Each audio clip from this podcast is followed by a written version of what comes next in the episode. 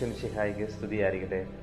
എല്ലാവർക്കും പരിശുദ്ധ കന്യക മാതാവിന്റെ ജനന തിരുനാളിന്റെ എല്ലാ നന്മകളും സ്നേഹപൂർവം ആശംസിക്കുകയാണ്.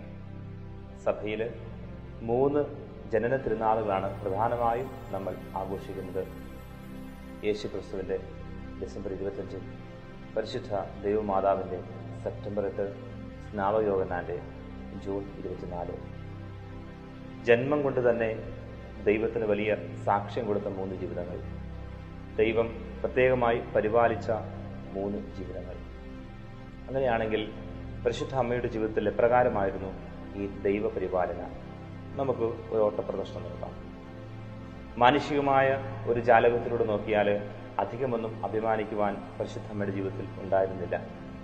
വിവാഹത്തിന് മുമ്പേ ഗർഭം ധരിക്കപ്പെട്ടവൾ സ്വന്തം പുത്രനെ കാലിത്തൊഴുത്തിൽ ജന്മം നൽകേണ്ടി വന്നവൾ എന്നിട്ട് ഈ ചോര കുഞ്ഞിനെയും കൊണ്ട് മറ്റൊരു നാട്ടിലേക്ക് അഭയാർത്ഥിയായിട്ട് ഓടിപ്പോയി. ചെറിയ പ്രായത്തിലെ തന്നെ ജോസഫ് മരിക്കുകയും വിധവയാക്കപ്പെടുകയും ചെയ്യുന്നു. ഏക ആശ്രയമായ മകൻ മുപ്പതാമത്തെ വയസ്സിൽ വീട് വിട്ടിങ്ങനെ ഇറങ്ങിപ്പോകുന്നുണ്ട്.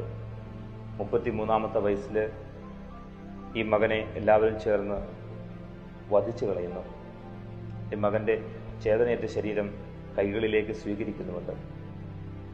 ഭൂമിയിലെ എല്ലാ അമ്മമാർക്കും ഒരു പ്രാർത്ഥനയുണ്ട്. ഒരിക്കലും മകന്റെ മൃതശരീരം സ്വന്തം കൈകൊണ്ട് ഏറ്റുവാങ്ങുവാനുള്ള അവസരം ഉണ്ടാക്കരുത് എന്നുള്ളത് ഭൂമിയിലെ എല്ലാ അമ്മമാർക്കും വലിയൊരു ആഗ്രഹമുണ്ട്.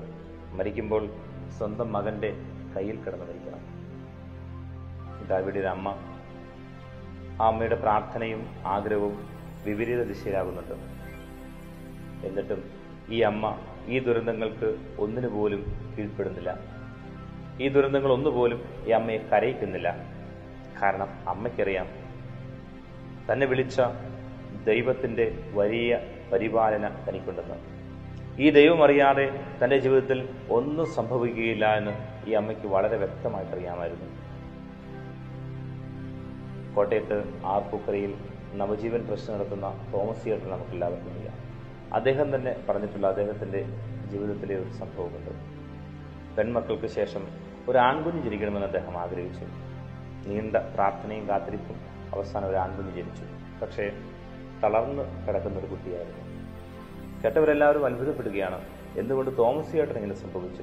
ഒത്തിരിയേറെ ആതുര പ്രവർത്തനങ്ങൾ ചെയ്യുന്ന ഇദ്ദേഹത്തിന് എങ്ങനെ ഇത് സംഭവിക്കുന്നു?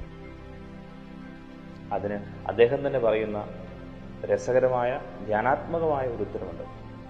അദ്ദേഹം പറയുകയാണ് മുകളിൽ ദൈവത്തിന്റെ മടിത്തട്ടിൽ തളർന്നു കിടക്കുന്ന ഓമനത്വമുള്ള ഒരു കുട്ടിയുണ്ട്. ദൈവം ഭൂമിയിലേക്ക് നോക്കി ഭൂമിയിൽ ആരുടെ കയ്യിൽ കൊടുത്താൽ ഈ കുട്ടിയെ കണ്ണിലെ കൃഷ്ണമടി പോലെ നോക്കുമെന്ന് കാണുവാനായിട്ട്. താഴെ ഈ തോമസിനെ കണ്ടു. തോമസിന്റെ മടിയിലേക്ക് ഈ തളർന്നു കിടക്കുന്ന കുട്ടി ഇട്ട് അത് ദൈവത്തെ തോമസ് ചേട്ടൻ ഇങ്ങനെ സ്തുതിക്കുകയും മഹത്വപ്പെടുത്തുകയും ഒക്കെ ചെയ്യുന്നുണ്ട്. നിന്റെ ജീവിതത്തിൽ എന്ത് സംഭവിച്ചാലും അത് നിന്റെ ദൈവം അറിഞ്ഞ് മാത്രമേ സംഭവിക്കുകയുള്ളൂ. ഇത് ഒരു ധ്യാന ചിന്തയായിട്ട് മനസ്സിൽ സൂക്ഷിക്കുക. എങ്കിൽ ഭൂമിയിലെ ഒരു ദുരന്തത്തിനും നിന്നെ കരയിപ്പിക്കാനാവില്ല. നിന്റെ മിഴികളെ സജലമാക്കാനാവില്ല. ഈ പരിശുദ്ധ അമ്മയുടെ ജനന തിരുനാളിൽ നമുക്കിങ്ങനെ പ്രാർത്ഥിക്കാം. പരിശുദ്ധ അമ്മേ എന്റെ ഹൃദയത്തിൽ വന്ന് പിറക്കണമേ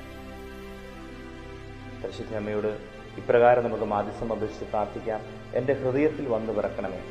കാരണം അമ്മ ഹൃദയത്തിൽ പിറന്നാൽ നിശ്ചയമായും ഈ അമ്മ അമ്മയുടെ മകനെ നമുക്ക് ഒരിക്കൽ കൂടി എല്ലാവർക്കും പരിശുദ്ധ ദൈവമാതാവിന്റെ ജനന തിരുനാളിന്റെ എല്ലാ നന്മകളും സ്നേഹപൂർവം ആശംസിക്കുന്നു. ആമേൻ.